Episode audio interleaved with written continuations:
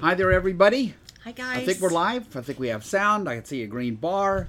We're looking good. You can tell we're in color. We are in both in color today. Yeah, I, I look like Walt Disney's Wonderful World of Color, all in a single shirt. it's a good. But I love this shirt. This shirt is so comfortable. Oh my goodness. It is a wonderfully comfortable shirt. A gift Yes. from my lovely wife, Oh, yeah, let me see what the name of that again is. It what? I think it's Oh, yeah. Sarasota. so good. No, No? this is Bahama Coast. Bahama Coast. From, They're these shirts from Tommy Bahama, and, and the short sleeve ones are called Bahama Coast, and they. I'm not kidding. You can't wrinkle them even. They no, they, don't wrinkle and they have stretch. So, you know, Yes, yes. And the long sleeve ones are called Sarasota Stretch. Yeah. But these are Bahama. yeah, they're very comfortable shirts. And because they sell a million of them, and a lot of them are, are linen, which means they wrinkle really Patty's easy. been getting me, getting them for me at birthdays and things for a while now. So now you'll see more and more of them. full. Hey, so you know what people are commenting on? but It's hot outside, oh my gosh, hot and humid out there. Boy, oh boy, yeah, man, boy, oh boy. Yeah, well, it's summer's here, isn't it? it is. And it, all, it just came right on. It, It was did. it, been, it was a cool spring, really, but now, whew, okay. Wouldn't it well, be nice to have like one month of seventies? well, just move to San Diego. But I don't want to go to San Diego. I'm just I'm saying. just saying. Every nice? once in a while, in the fall of the spring, we have kind of like this perfect month. And Right. This spring wasn't really bad. No, No, it it's really pretty wasn't. good. It really. really wasn't. All in all. We're so glad you all are Yeah, here though I'm today. so glad everybody's here today. Hope all the dads had a nice Father's Day yesterday, and um, we did. We did. We, We nice sure Father's did. Day. We we kind of dragged it out from Thursday yeah. evening. Patty turns it all into this big weekend extended that starts days before the weekend, and but that's okay. Hey, you know, and I get to make lots of choices Yeah, about do. what we do or Yes, what we eat, and so we had a quiet weekend. We did. We 'Cause that's what I like. I'm I, I'm I'm all into the quiet, simple life. we Right, darling? Yes. Yeah, we- despite the fact we're going to go to Norway in three weeks, which reminds me, just everybody gander at this announcement, right? I've shared it with you before. We will miss three Mondays the 10th, the 17th, and the 24th yes. because we will be away on vacation. We only missed two Sundays, but Lauren is going to fill in for both of those. so- Yeah, yeah. It's just all the way the crew. You know, when when does the cruise ship leave, and then that drives everything about how the dates work out. So we will miss three Yes, Mondays. Actually, I'm missing four Tuesdays because the my uh, July Fourth is a Tuesday. Yeah. So we're gonna miss that, and then the next three. So my Tuesday class isn't meeting in July. That's weird. That is so weird. That is so Yes. weird. But there you go. yes. We're we're we are going to be celebrating our 25th anniversary this summer, and we're going to go to some place cool and beautiful and green. yes. So anyway, well, let's see. What else do you have for us today? I don't really have anything else. I, I'm, I imagine that all of you, if you've had TV on this morning, you've heard about this little submersible that was um, submersible. Submersible. that is gone missing. That went took all these very very wealthy people because it cost two hundred and fifty thousand dollars per person to to take them down to see the Titanic, and it's been lost now for many hours. Let me just tell you, Jesus himself could not get me into that submersible. Just want you to know, I'm, I'm on record with that. Yes, he's very claustrophobic.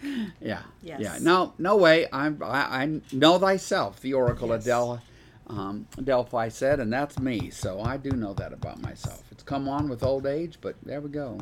It is sad though. I'm I'm hoping that maybe there'll be a way. It seems like this is a. you know it's 350 miles away from Newfoundland and it's two miles down. And there's not many um, you know there's not many options Yeah. about So getting hopefully these they'll folks be able to back, get them so get them out. We hope so. We hope so. Oh, okay. Well, I'm gonna get us started. What do you think? I think that's great. Okay. Let's go. Let's go. Gonna pray with me. Gracious Lord, we are grateful to be gathered here again today on this Monday. It's hot outside, but it's we're all inside. I'm pretty sure. And um, we come today to resume our journey through Mark's Gospel, a real pivotal moment in this gospel, um, one that all of us I have probably been to multiple times in the course of our lives as we've come to the Bible and heard sermons and the rest of it. And we just pray that your Spirit will make this a fresh journey for us and help us to maybe take some of the things that we bring to this and kind of put them aside and try to hear it with fresh ears so that we hear well. All this we pray in Jesus' name. Amen. Amen. Alrighty. Okay, super duper. Thank you, dear.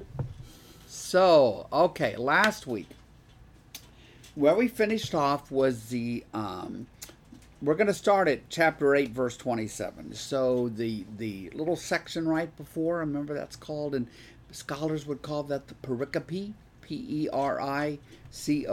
the pericope the little section the paragraphs um, before it's the time when jesus encounters this blind man and has the two-stage healing right he heals the blind man's eyes and then in a strange moment the man says, Well, I'm only seeing, you know, the people are looking like trees. And then Jesus um, does it again, and the healing is complete, and the blind man can see. And you wonder, well, what's that all about? And it's probably about the fact that it is the story is meant to talk to us. Jesus is talking to us about this gradual two stage, maybe multi stage um, uh, project of bringing the disciples to understanding who Jesus is. Because remember, the two big themes in Mark this, this ongoing um, unveiling of who Jesus truly is, and um, the opposition to Jesus. Right? So we may spend more or less time in one of those depending on the part that we're in.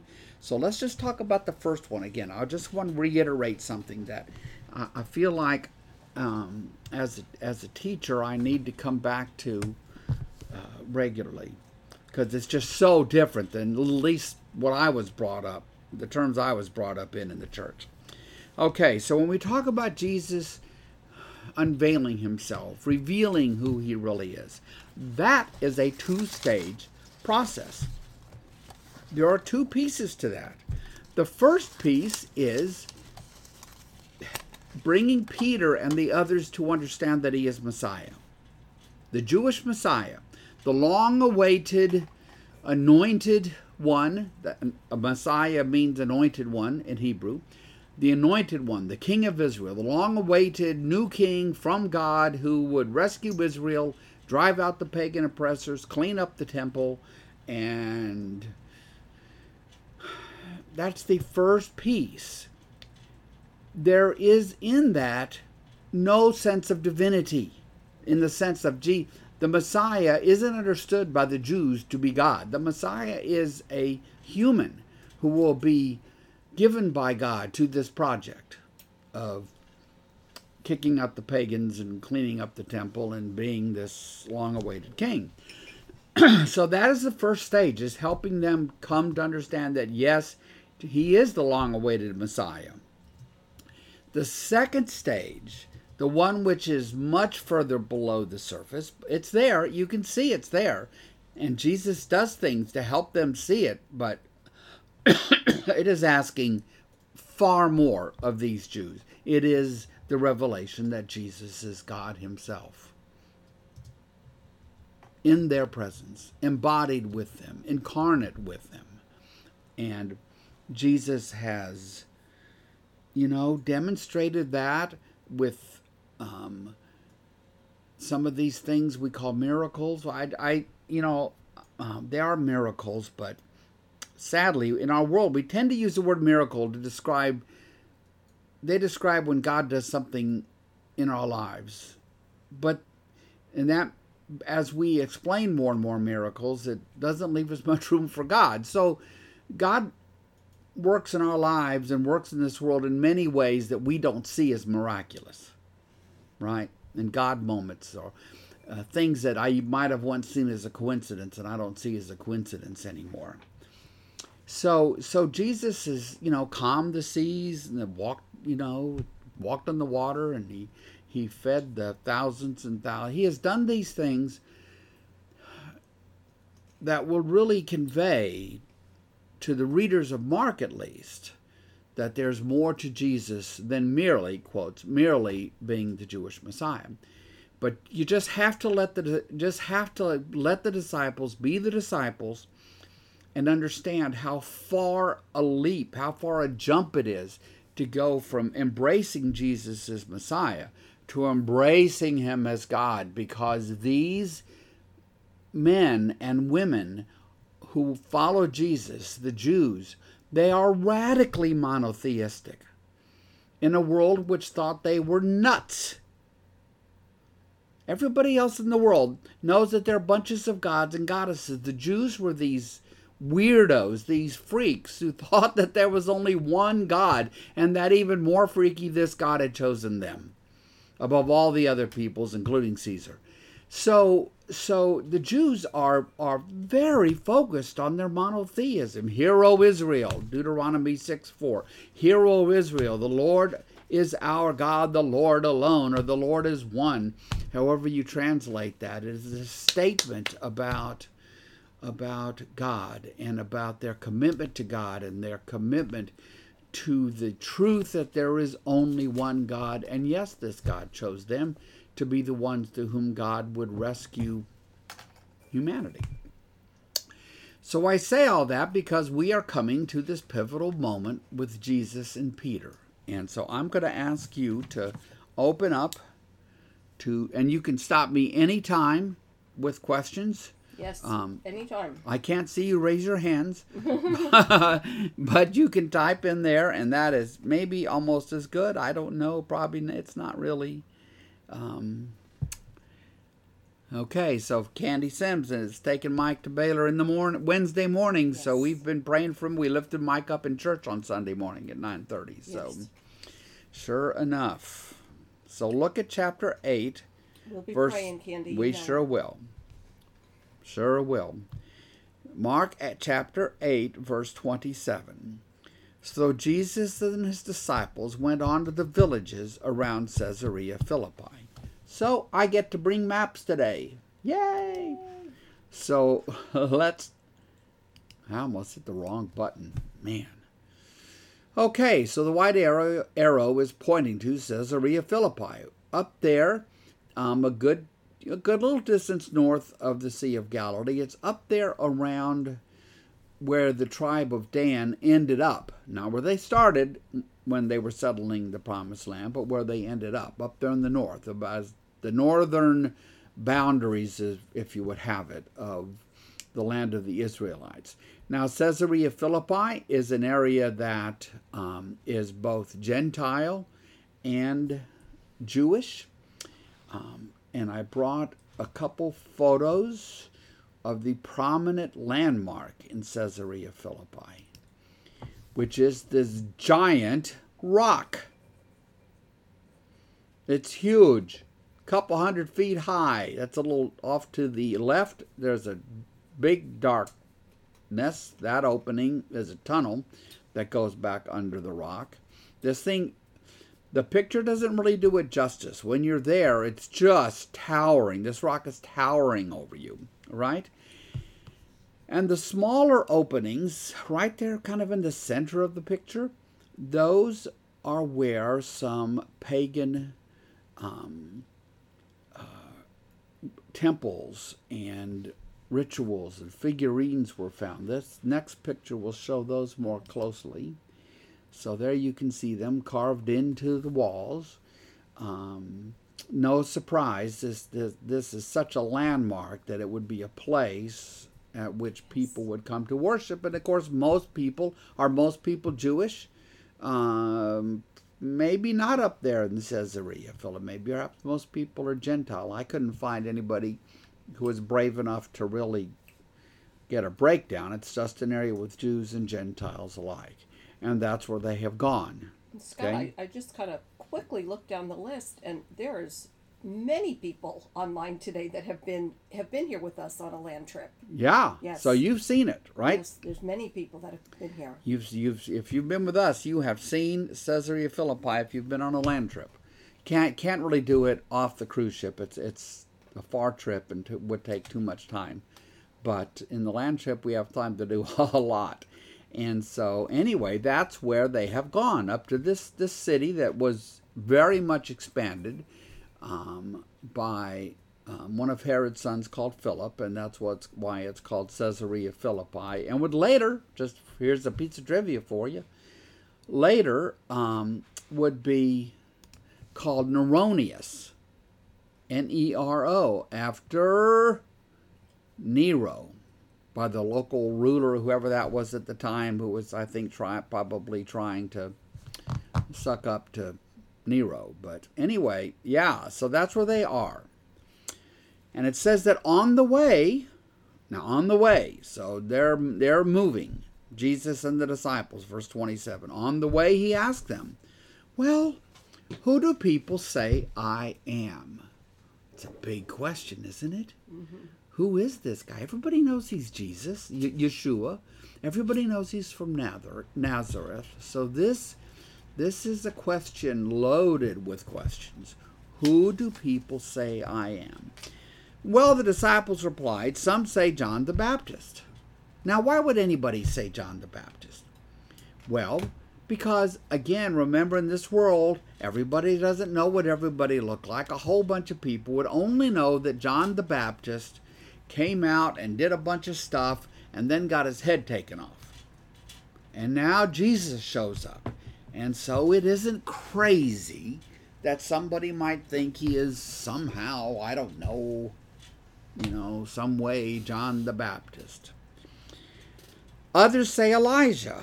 Well, why do they say Elijah? So, um, because of the significance of a prophecy at the end of the book of Malachi. So let's let's go to Malachi. What do you think, Patty? Should sure. we? Sure. Let's so let let's go to Malachi. It is the last book in the Christian Old Testament. It is not the last book the way the Jews order the Bible. Remember, the Hebrew Bible and the Christian Old Testament have the same stuff, it's just in a different order, right? But the Christians have Malachi right there at the end because of its lead in, and they put Matthew as the first of the Gospels, not because it's the first written, that's Mark, but because it is the it, it is the most Jewish. It's the natural receiver, I guess, of the way they saw this bridge between Malachi and the Gospels. So go to Malachi, go to chapter 4, go to verse 6, very end, last bit. Chapter 5, verse 5, actually. So this is God's word brought to them by Malachi. This is maybe 325, 350 years before Jesus. So, Malachi chapter 4, verse 5 See, I will send the prophet Elijah to you before that great and dreadful day of the Lord comes. Day of the Lord. That is an important phrase to know when you come to the Gospels. Because when you come to the Gospels, the Jews of Jesus' day, well, they're waiting for the day of the Lord because that's the day that everything's going to be put right. You see? That's going to be the day when the pagans are kicked out and the, the corrupt priests are gone, when the world is turned right side up, when things are as they should be, um, when the kingdom of God arrives. And it will be very good for the Jews, they say, because, you know, they have strived to be righteous, I guess, at least many of them, and, and um, but bad for those who, who are not with God. So that, that's kind of the idea. So I will send the prophet Elijah to you before that great and dreadful day of the Lord comes. He will turn the hearts of the parents to their children, and the hearts of the children to their parents. Or else, because God will not be mocked, I will come and strike the land with total destruction. Wow. Wow. Yeah. So this is pretty standard Old Testament prophet stuff because abandoning God, becoming faithless toward God, carries its own consequences, and it's played out many times in the story of Israel. So, when the day of the Lord comes, when God arrives to do God's big thing, you want to be with God in that. Of course you do. Who could argue against that? Of course you do. And so it's it's a word of encouragement and a word of warning all at the same time. But that's that's where a lot of this Elijah stuff come from, and it's fed because does Elijah die at at the end of his story in the Book of Kings? He just gets taken up in a whirlwind, doesn't he? Mm-hmm. Fiery. Elijah, whirlwind. chariot goes up, and you know that that mantle, this this big shawl-like thing that he wears, falls out and falls to the ground, and um, Elisha, E L S H A S H A, picks it up, and will become God's God's new um, person. Is that new where prophet. we get the the saying, in even in our modern times? You were passing on the mantle. Passing on the mantle of leadership? It sure is. Wow. Somewhere I have a volume. It's probably I, I don't know. It's somewhere. I don't know where it is. That goes through these enormous number of of phrases we have in English that we got from the Bible, sayings and cliches and other things that, and then also from Shakespeare. Shakespeare and the Bible just just created all of this stuff that we don't even know where it came from. But that's one good example. The Mantle of Leadership, Book of Kings. Okay, so back to Mark's Gospel, verse 28. So Jesus has- said to them, Well, who do people say I am? And they replied, Some say John the Baptist, others say Elijah, still others one of the prophets. They were kind of way, the people of Jesus' day were, they, I mean, they were waiting for like a prophet of old. They, they knew things were getting more and more more and more what? More and more desperate. Think back to Jesus' first words in this gospel. The time is fulfilled. The kingdom of God is at hand. What you have waiting been what you've been waiting for is now happening. The time is fulfilled. The kingdom of God is at hand. Repent and believe in this good news. So, John the Baptist, Elijah, still others, one of the prophets, and then he looks at his disciples. This is the way I see it. He looks at, looks at them all. They're all they're all on with him on the road there, and he said, "But what about you? Who do you say I am?" Because they've been with him, they've seen all of these things that he has done. They have heard all of his teachings, all the things that just to have amazed people time and time and time and time again, and the depth of his teachings and the authority that he takes on and all the rest of it the fact that he forgives sins and casts out demons and all this other stuff and peter answers you are the messiah. And peter gets it right. Jesus is the messiah. Right why would peter say this? He ca because he can't deny that what he sees in Jesus are things that nobody has seen before that the Jesus speaks with an authority that not even Moses had. Where can this come from? It can only come from God. So this must be God's anointed one. Now finally lifted up. In this day of the Lord which is right at hand the coming of the kingdom of God and Peter answers, Boom, you are the Messiah. You are the anointed one.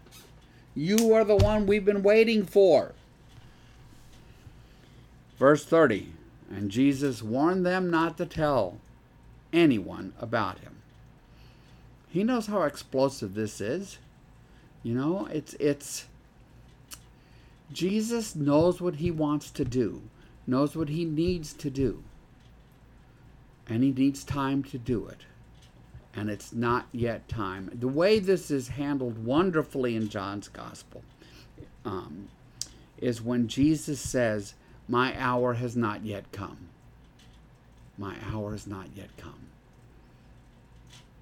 It's not spoken here, written here, But he might have said it to them. It all it says is Jesus warned them not to tell anyone about him. He might have said, My hour has not yet come, something like that. And their heads are swimming, swimming, swimming, swimming. Of course they are. The, these people, these men are on the inside of something wondrous, something the Jews have dreamed about for how long? Hundreds of years at least, right? It was it was almost 600 years. It's it has been about 600 years since the Babylonians destroyed the Temple of Solomon. And yes, they've rebuilt the temple, but they don't have an ark to put there anymore. They don't have the stone tablets anymore. That's all been lost. And they've just traded one pagan oppressor, oppressor for another over all this time. Even, even, even the Maccabees proved to be a big disappointment. And now it's the Romans. And they're just, it's just, they're so, you know, so many of them are tired of waiting. And just again, remind yourselves that these are people who would have seen at least 2,000 Jews crucified on the roads of Galilee in about 6 AD when Jesus was about 10. Of course they would say, When, O God? When? When? When? Please, O God. Why? Why? Why? Come, come, come. And now Peter answers, You are the Messiah. You are the Messiah. Verse 31. He then began to teach them that the Son of Man, now we haven't run across this phrase in a little while, the Son of Man is the title that Jesus mo- uses most often to refer to himself. It is not just a fancy little way to, for Jesus to call himself human. That's not it. What it is, it comes from Daniel 7. In Daniel 7, the Son of Man is the one presented who comes to the throne of God and is given dominion, power, and rule over God's creation. That's who the Son of Man is in Daniel 7. It's a big climactic moment in the visions of Daniel 7 after the beasts that threaten Israel have all been destroyed. It is the Son of Man who comes forward. So it's it's and that is a connection that Jesus wants to use to describe who he is as the Son of Man. So he began to teach them that the Son of Man, Jesus, must suffer many things and be rejected by the elders, the chief priests, and the teachers of the law. These are the leaders of Israel. These are the shepherds of Israel who have led the people astray and away from God. And they would see Jesus as what? As a usurper, usurper, as one who threatens them, as one who threatens their position, threatens their prestige, threatens their livelihood. They don't want the world turned upside down. They're not anxious for the day of the Lord to arrive because when the day of the Lord arrives, everything's going to change. They don't want stuff to change. They're on, they're, they're on top. They are the ruling class, as it were. Um, so Jesus tells them that he's going to suffer many things. He's going to be rejected by the leaders, and that he must be killed, and after three days rise again. He spoke plainly about this. In other words, he doesn't dance around it, right? There are times in our lives when dancing around hard things is, is it's really okay. But there are other times when if we dance around the subject, we do a lot of harm. And Jesus wants them to understand. So he speaks to them plainly. He tells them what is coming that he will suffer, that he will die, and that he will rise again. And Peter, upon hearing this, took him aside and began to rebuke Jesus. he began to scold Jesus. In Peter's head, is there any room for a suffering and dead Messiah? No. As I've said many times, you know, an oxymoron are two words put together that don't belong together. Okay, so so crucified Messiah are two words that absolutely do not belong together in the mind of any Second Temple Jew. The Messiah was to come in the wonderful phrasing of N.T. Wright in power and might and wonder and glory. Not end up dead at the hands of the hated pagan oppressors, the Romans. No, power and might and wonder and glory for everybody to see. Kick out the pagans, clean up the temple, and all the rest of it. So Peter rebukes Jesus. No, Jesus, this can't be. You just, I just said you were the Messiah. You are the Messiah. So no, obviously this isn't it. This isn't what, what lies ahead. Obviously, it's not what lies ahead. Obviously. Verse 33 But when Jesus turned, so I always picture, you know, they're walking along, right? Because it says they're on their way. So I always picture this in movement. And they're talking, and Jesus is talking, and now he, he turns around and he looks at his disciples as they're talking, and he rebukes Peter.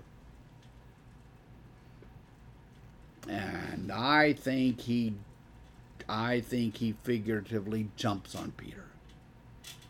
And he says, Get behind me, Satan.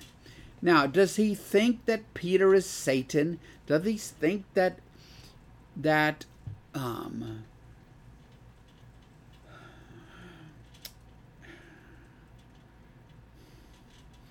the accuser, because that, that's who Satan is, is at work here?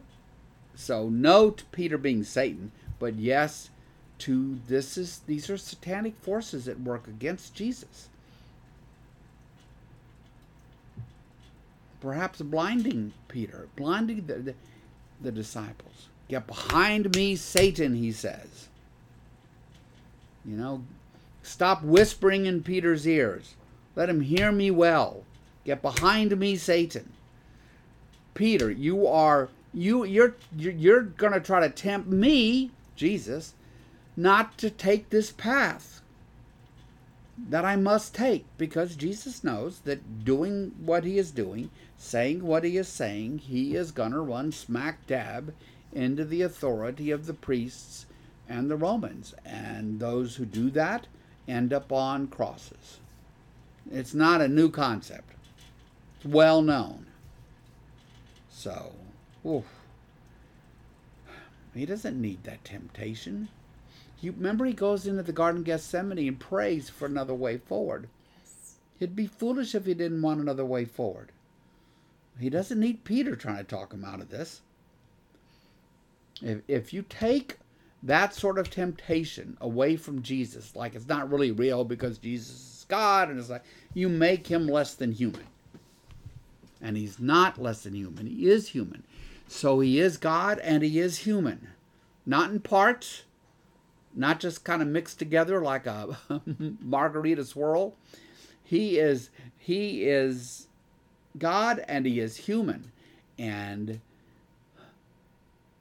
he wrestles with things as we wrestle with them. He weeps over Lazarus as we weep over the death of our friends, and he does not need this temptation from Peter. Get behind me, Satan, he says. You do not have in mind the concerns of God, but merely human concerns. Because all this stuff about the Messiah and all these things have to be, you know, that it's all really coming out of the heads of these people. They've forgotten Isaiah 53. Open that up later this week. Read Isaiah 53, the suffering servant the one who who the lamb who is looks as if it's been slaughtered, who doesn't speak. So it's um, it's it's it's not a good moment for Peter. It's Understandable. I get that. But just just see Jesus' response. Get behind me, Satan. You do not have in mind the concerns of God. This is God's project.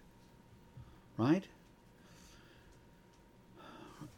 God, in the person of Jesus, is doing and being for Israel what they are unwilling to do and be for themselves. And it's going to be at a price, and it's going to be at the price of Jesus' own broken body. And he knows it. He knows where this confrontation will take him. It does not take an, it does not take divine powers to know where Jesus is headed unless he backs off. Anyway, he's not going to back off. He knows what his vocation is, and he's going to stay faithful to it all the way to the end. He's not ever going to cut and run, as I might. Almost certainly would. Okay. Okay, so now what is the natural thing then to speak to them about here?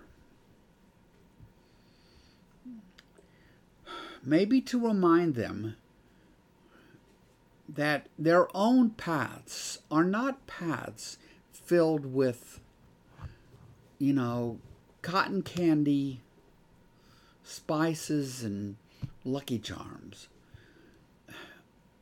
their own path is going to be difficult because they are confronting the dark powers of this world.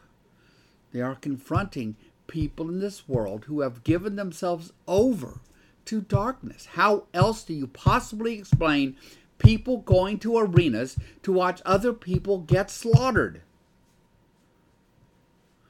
And cheering and yelling as if they were at a bullfight in Spain, which is bad enough. But now it's people down in the arena. And not just one bull, but bunches of people. You know, that for me, that's always one of these grounding places to remind myself about these arenas. This is the world I'm talking about. That uh, you have to live in, recognize you're living in. Granted, the Jews didn't do that, but the world does who was in charge of Galilee and Judea? In truth, Rome. Rome, right? Not Herod, not really the priests. It is it is Rome is the power. Rome is the power. And Herod, Antipas, and the priests, they they get whatever authority they have simply it's simply derived from Rome. The priests could argue otherwise, but everybody knows at this time they know the priests are all corrupt. They're getting rich, rich, rich. Rich, rich, rich. Okay. So, verse 34. Any thoughts or questions at this point while I finish up my little bit of coffee here? No, Scotty, we're quiet today. Quiet group. Okay. Now, so then Jesus called the crowd to him along with his disciples, and he said, Whoever wants to be my disciple now, see, Mark, right? Mark's writing in the 60s. Oh, there is a question. I'm sorry. Okay. Just now from Yvonne Hayes. She said, Did Peter understand Jesus was Messiah and God? That God came as the Messiah? Okay, so Yvonne's question is in addition to this first stage with Jesus, which is that Jesus is Messiah, did Peter come to understand that Jesus is God? No reason to think that's true at this point. All he says is, You are the Messiah. That's stage one. That's big. That's huge. And he doesn't even have that right. Really, truly, right? Because the first thing Jesus says about what's coming, Peter wants to disown. But he has, You are the Messiah, he says. Now, the question is, when did Peter come to the deeper, fuller understanding of who Jesus is? That Jesus indeed is the God incarnate. When does that happen? Well, it has to happen after Jesus' death and resurrection. Resurrection, yes. Because where is Peter when Jesus is crucified? Hiding. He's hiding in an attic somewhere, right? He's not around. He's he denies Jesus three times in the wee hours before his Jesus' crucifixion. So it comes after what? Not even necessarily after after resurrection. That doesn't really do it. It's after Pentecost. When the Holy Spirit fills these people with truth um, insight and they come to to realize when when they look back upon Jesus what he sought said indeed that indeed they were in the presence of God which is why rapidly after Jesus' death and resurrection the Christians find themselves worshiping Jesus as God speaking of him as they would only speak of God and you see it in the earliest scriptures. You see it in Paul's letters. That the Christians quickly came to the place where they were worshiping Jesus as God. But Peter, right now, no, no, not you. You we would need to go to the Book of Acts to get there. To the time when that when Pete and and it's not like throwing a switch for them. I don't think it's just just think of how profound it is to claim that a person you you walked with and lived with for 2 or 3 years was God incarnate, the God who created all that is. The Genesis 1 and 2 God, that that very God was incarnate in your friend. Your friend. Yeshua from that little village of Nazareth. That is like, you know, we have advantage of everything that comes before us and the Gospels and these these these guys, they don't have any of that. Their minds are getting blown time after time, and and we want them to make leaps that they can't make, and so I, I end up being pretty sympathetic toward the blindness of the disciples because I think I have a sense of how far those how how much their entire worldview and their entire understanding of themselves has to change. So, thank you, Yvonne. Verse 34. So Jesus calls the, the crowd, he called the crowd to him along with his disciples. So now he's got a larger group. This is meant for a larger group of people, some of whom might be followers. It includes his disciples, and it might include hangers on, the curious, you know? And he says, Whoever wants to be my disciple must deny themselves and take up their cross and follow me. That's a famous line, isn't it? Take up their cross and follow me. Sometimes it's kind of a throwaway line nowadays. Are we, yeah, that's, that's the cross I bear in life. And it, what is it about? It is about understanding that the path of commitment to Jesus is going to come at a price. And I've really always felt felt and known from scripture that if one believes there is no price to be paid, you don't understand and perhaps haven't really committed yourself to Christ. I can when I first started this work, there was a website I used a lot to get images from. And they had a whole big long list of keywords, so I could like put in any, any keyword like Jesus or whatever, and, and it would pull up images that I could use for slides in class or sermons or whatever. And I remember this so well. I would go down that list and everything was about victory and hands in the air and all this kind of stuff. And there was really almost nothing about sin or suffering or loss or difficulty. But those are that's all true of our lives. Um, Patty have Patty and I have watched a few, couple episodes of a little show. Um, it's okay but it, it's in in it there. It's the center of it is around some Hasidic Jews, and one thing they say often when they greet each other, "May your suffering be at an end." May your suffering be at an end. It's a very the Jews have suffered mightily. It's a very different way of understanding life, right? Than thinking you just live your life jumping from victory to victory that isn't there isn't anything really Christian about that. And it isn't really even true. Rick Warren, you know, the writer of The Purpose Driven Life, one of the biggest best selling Christian books ever, while he was celebrating that victory, you know what was going on? His wife had breast cancer. And he said it reshaped his theology. He used to think you in life you went through highs and lows, and then he realized, nah, nah, nah, there's two tracks. You're living two tracks at the same time. One track is filled with some good stuff, but that, that this track of suffering is with us. It's really with us all the time, and um, in our friends and our family and our world and the rest of it. And so Jesus says, "Look, you're you're going. I've told you I'm going to suffer. You too. You need to be ready to take up your cross and follow me." For whoever wants to save their life will lose it. But whoever loses their life for me and for the gospel will save it. Meaning that if you want to if you want to have the big life in the world's terms, you're going to lose your life truly. If you want to if you want to win your life, you better be ready to take the suffering that comes from genuinely following Jesus.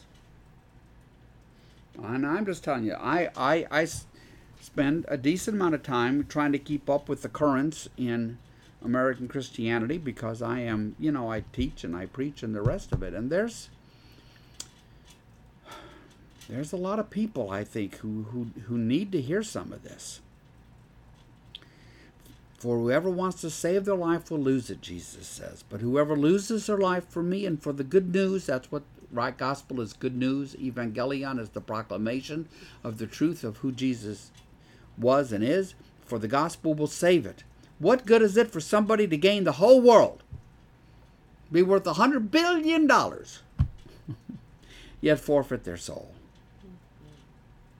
What can anyone give in exchange for their soul? Your soul is priceless. Your relationship with God is priceless. Your eternity is priceless. Not boats, airplanes, buildings, homes. Those things aren't priceless. There's prices on all of it. Even if you have enough money to buy it all, you have a hundred billion dollars. Nope. What if you have a hundred billion dollars, but you've You've you've given up your soul. You've you've haven't cared a whit about God. You've never sought after God. You never let God seek after you. Where are you at the end of your 70 or 80 or 90 years or maybe much less? What have you gained? You're still dead. You're still dead. That's this um, great poem that was written by Percy, I think, called Ozymandias. You should Google it if you haven't ever done this. I haven't talked about it in a while, but but it's on YouTube and it's Ozymandias. It's a short poem. He wrote it as part of a prayer writing, not prayer writing, poem writing competition when he was a young man, and um, it's on YouTube and it's read by Bryan Cranston, and it's really good. He's got a really good voice. He's a really yeah, it's really good. Ozymandias, his great emperor, and it's just his his statue's just almost completely buried in the sand, and he's forgotten. It's the story of Nebuchadnezzar in the book of Daniel. It's the story of the pyramids. Who care about those dying pharaohs? You ever seen what they look like today when they dig them up and open up their mummy cases? ah, so what? It's old stuff, and they're dead dead and dead. What good is it for someone to gain the whole world yet forfeit their soul?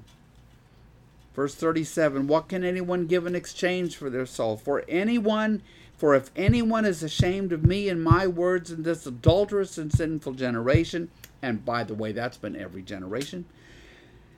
Um, the word generation and generally, you know, means um, a faithless people. So it's not so much like you and I would use the word to talk about multiple generations. It's it's a it's a it's a the way Mark uses it is as an idiom to talk about well, um, a, a faithless generation. So this is an adulterous, faithless, sinful generation. The Son of Man will be ashamed of them when he comes in his Father's glory with the holy angels.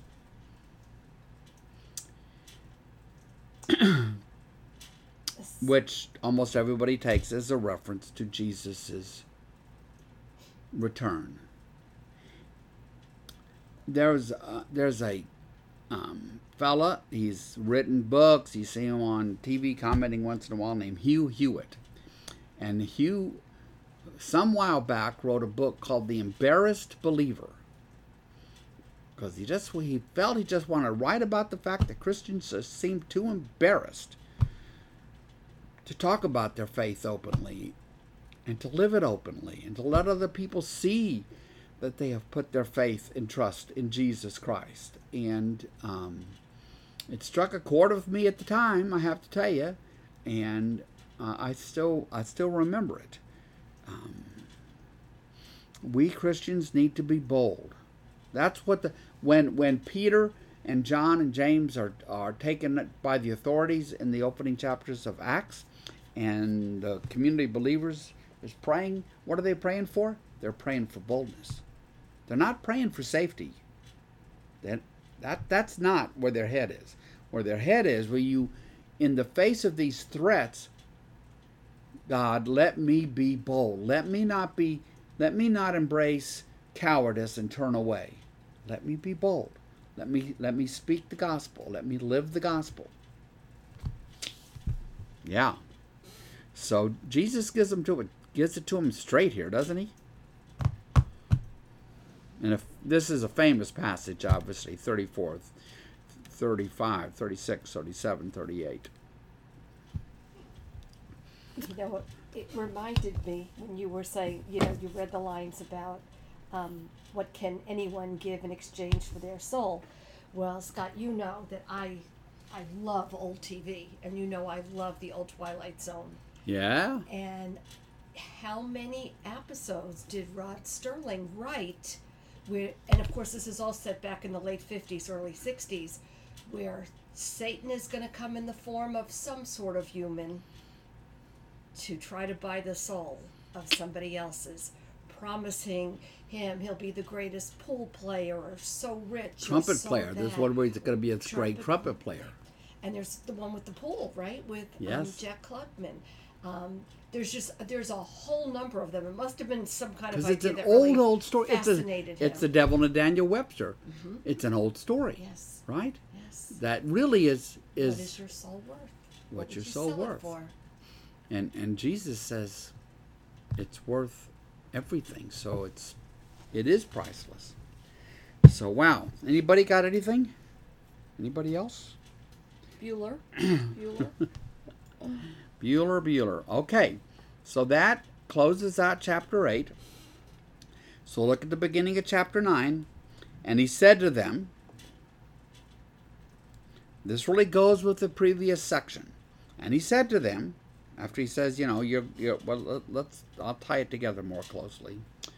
Because in an iPad, things get separated apart more easily than on a printed page. He says to them, if anyone is ashamed of me and my words in this adulterous and sinful generation, the Son of Man will be ashamed of them when he comes in his Father's glory with the holy angels. And he said to them, Truly I tell you, some who are standing here will not taste death before they see that the kingdom of God has come with power.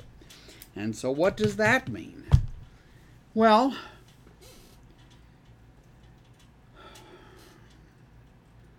First of all, the kingdom of God is arriving in Jesus with great power evidenced by his resurrection. So that's one way you could read that. Another way is that there will be those still alive right now. Remember, he's speaking to the disciples and crowds alive right now who will be there when Jesus is vindicated shown to have been right by the destruction of the temple. Okay? That when Jesus came and preached against the priestly system and the leaders of Israel, that he was right. It was, and that was about, that happens about 40 years after Jesus' death and resurrection. So there are a couple of ways to understand this. Um, the point is that you you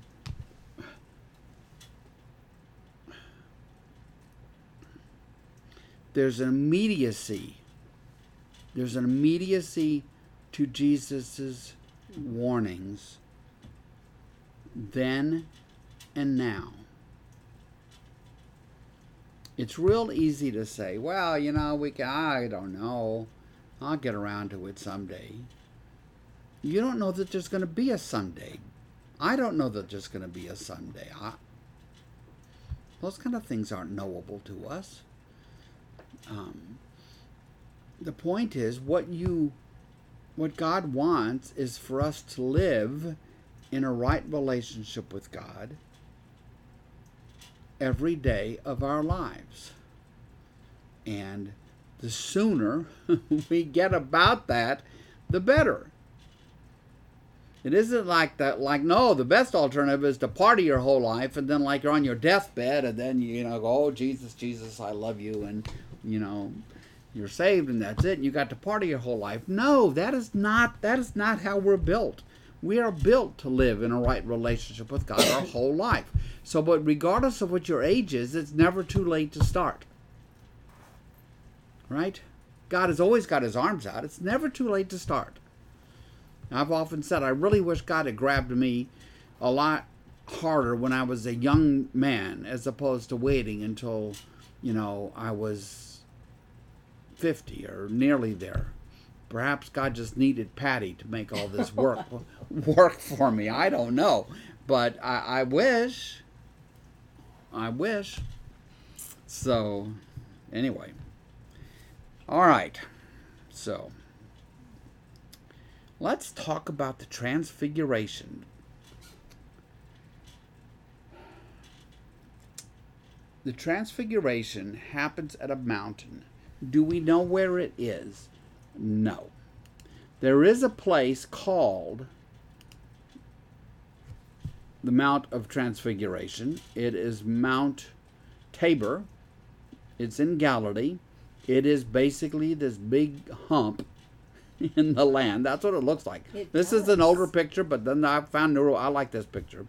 It looks the same. There's a monastery on it and stuff, and it. But do we really know? We don't really know where Jesus takes them. We know that Caesarea, Caesarea Philippi was at the foot of Mount Hermon, Hermon, which is the tallest mount um, in those in that region at 9,200 feet. So we don't really know, and we just have to, you know, nothing wrong with ad- admitting that. But I think the transfiguration is often deeply misunderstood. So so let's just look at this story and see what we can get out of it, okay? Now we get a time reference. After 6 days. I don't think there's any particular significance except that we're passing time. Not the next day, not a month later, after 6 days. Um, again, it had just has that ring of being, yeah, Mark Mark knew how long. Peter knew how long it was. After six days, Jesus took Peter, James, and John. Now, they are the innermost circle of the disciples. There are the 12, capital T. But then there is an innermost circle of disciples, and that consists of Peter, James, and John. James and John being the sons of Zebedee, being two of the very first disciples called by Christ. So after six days, Jesus took Peter, James, and John with him and led them up a high mountain. The other disciples are left down at the bottom, where they were all alone. And there he, Jesus, was transfigured before them. So I, I, you know, I couldn't remember what the Greek word was here, so I looked it up today. And the Greek word here which we translate transfigured, is actually, I'll say it in English, metamorphosis. Metamorphou, it is in the Greek, something close to that. Changed, like a, a moth into a butterfly. Whatever, changed, transfigured, changed. Um, uh, I guess literally it is trans, change, figure meaning, you know, um, your uh, appearance transfigured. Like the gremlins. Maybe. I think that was a more, well, yeah, a very intense transformation on the part of the of the gremlins. So there Jesus was transfigured before them. His clothes became dazzling white, whiter than anyone in the world could possibly bleach them. Now, what does white convey in Scripture like this, in a place like this? Purity? Utter purity, holiness, right? No impurities whatsoever. No, you couldn't. You couldn't you don't even know how to bleach clothing clothing this white. Dazzling. Dazzlingly white. Every maker of laundry detergent would like to be able to promise you that they could do this for you, but they can't. It's that white. His clothes became dazzling white. And there appeared before them these three disciples Peter, James, and John, Elijah, and Moses. And they were all ta- the two of them were talking with Jesus. Okay.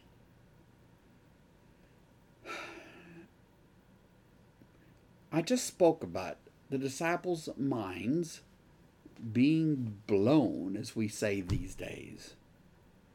Do you think their minds are blown right now? Yeah, I sure do. I sure do. You know, this isn't cast as a vision. I mean, Jesus, they just they walked up the mountain with Jesus. And now Jesus is there, Elijah's there, Moses is there. Wow. So Peter, I kind of think for lack of anything else to say, says to Jesus, Rabbi, ah, it's good for us to be here. Let us put up three shelters one for you, one for Moses, one for Elijah, and we'll we'll make s'mores. Wouldn't that be great? Uh, look at verse 6. Of course, he didn't know what to say. They were so frightened. He just comes, oh, yeah, we're going to put up tents. We're going to make a campfire. We're going to cook s'mores. I don't know. What are you doing to me here? He doesn't know. Bobby should have just kept his mouth shut. Um,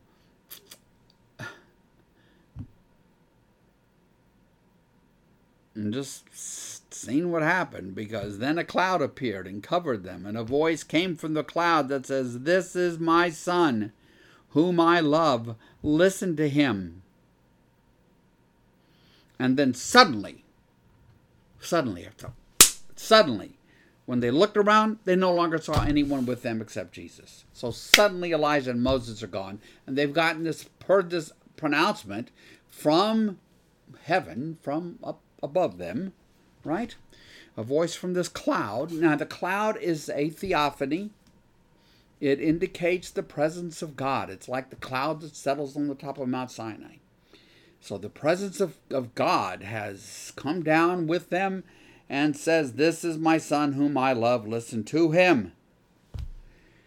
Okay, so the questions I typically get are well, so surely now they get that this is Jesus is God because this is all about the second person of the Trinity and so forth. And the answers to that is no. Even calling Jesus a son of God is, for these Jews, is not, it's not a reference to divinity. It was used to speak of other people who would be sons of God. You know? Um, they can't really comprehend Jesus as being God. They, they can't, they have, don't have their heads anything like the Trinity. Now, Mark, writing 35 years later, does he think his readers are sort of getting that? Yes. Are we getting that? Yes. Right? We can't read this without getting that, that this is, this is, this is Jesus, the only begotten Son of God. But just don't think that what you have in your head is what Peter has in his head. Is that fair enough, Patty? Yes. Yes. But what does ha- what should Peter take away from this? if that's too big a leap for him, and it is, what should he take away from this? This ongoing revelation of who Jesus really is. Because what does this follow? What does this transfiguration follow in Mark's gospel? When Peter rebukes Jesus. We did that in this very hour here.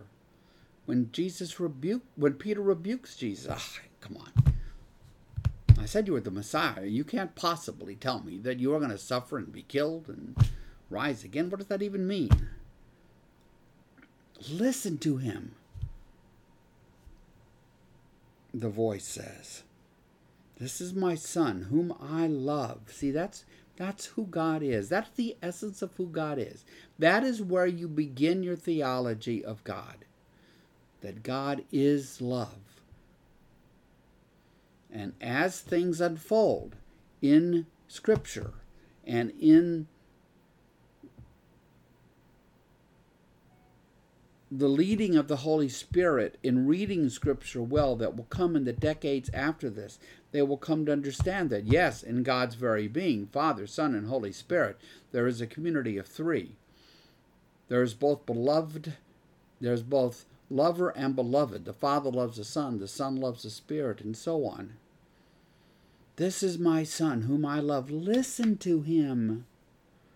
The voice says. I don't think the voice says it pleadingly like I probably just read it, but listen to him.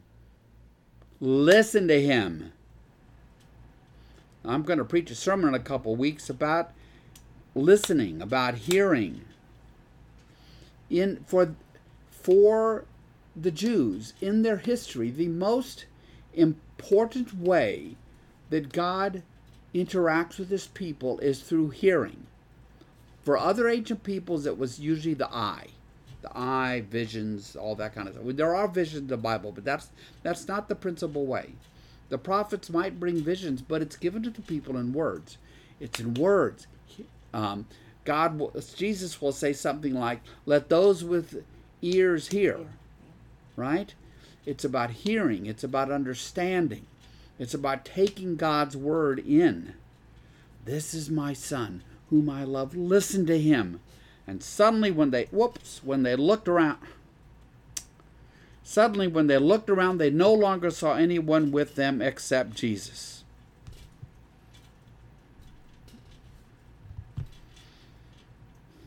That's that's the second time in Mark where God says, "This is my son." Uh, where's the first one? When he is being baptized. The voice okay. comes down from heaven, You are my son whom I love, and I am with, with you I am well pleased. Yes. And so it, but did they hear that? We don't know that. Yeah, we, don't we don't know, know who that. heard it. Right. But somebody heard it. At least Jesus. At least Jesus heard yeah. it. Verse 9 As they were coming down the mountain, Jesus gave them orders not to tell anyone about what they had seen until the Son of Man had risen from the dead. Well, well, they kept the matter to themselves, discussing, quote, rising from what, quote, rising from the dead meant. Because that's puzzling to them. Why is that puzzling to them? I will tell you why. It's because for the Jews, these Jews, these Second Temple Jews of, you know, 30 AD or so, 29, 30 AD, resurrection was about the resurrection of the dead, and that encompassed everybody. There was no concept of a single person being resurrected in any sense or rising from the dead. No, just not. So they are confused about it. Are they really coming up at a time when all of a sudden all the dead are going to be resurrected? Is that really what he means to say? Well, you know, in a way, you could say yes, I suppose. They it, they aren't. Um, but Jesus will be the first and the rest will follow. That's true. But Jesus says all these things that, that really confound them. and I I don't know. Like I said, I have a lot of sympathy for them. I they kept the matter to themselves, discussing what rising from the dead meant. What is he talking about? And they asked him, Well, why do the teachers of the law say that Elijah must come first? Jesus replied, To be sure, Elijah does come first.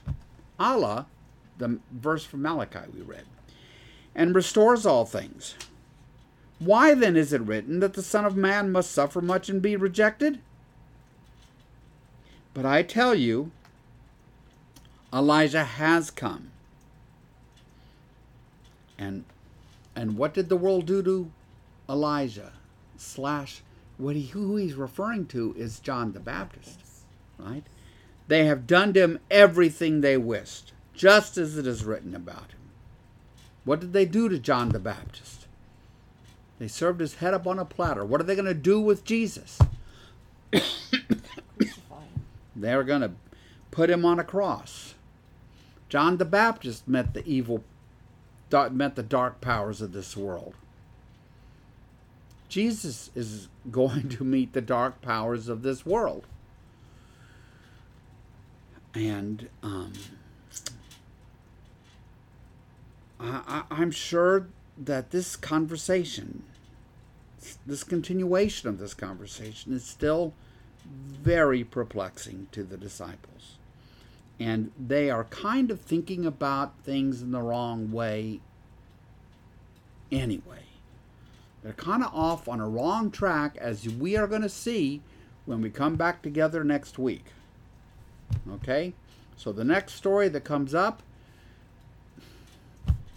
we're going to see the disciples have gotten themselves kind of kind of twisted up and they're trying to make sense and resist the temptations that would probably face us all in this if we were the ones on the road there with Jesus.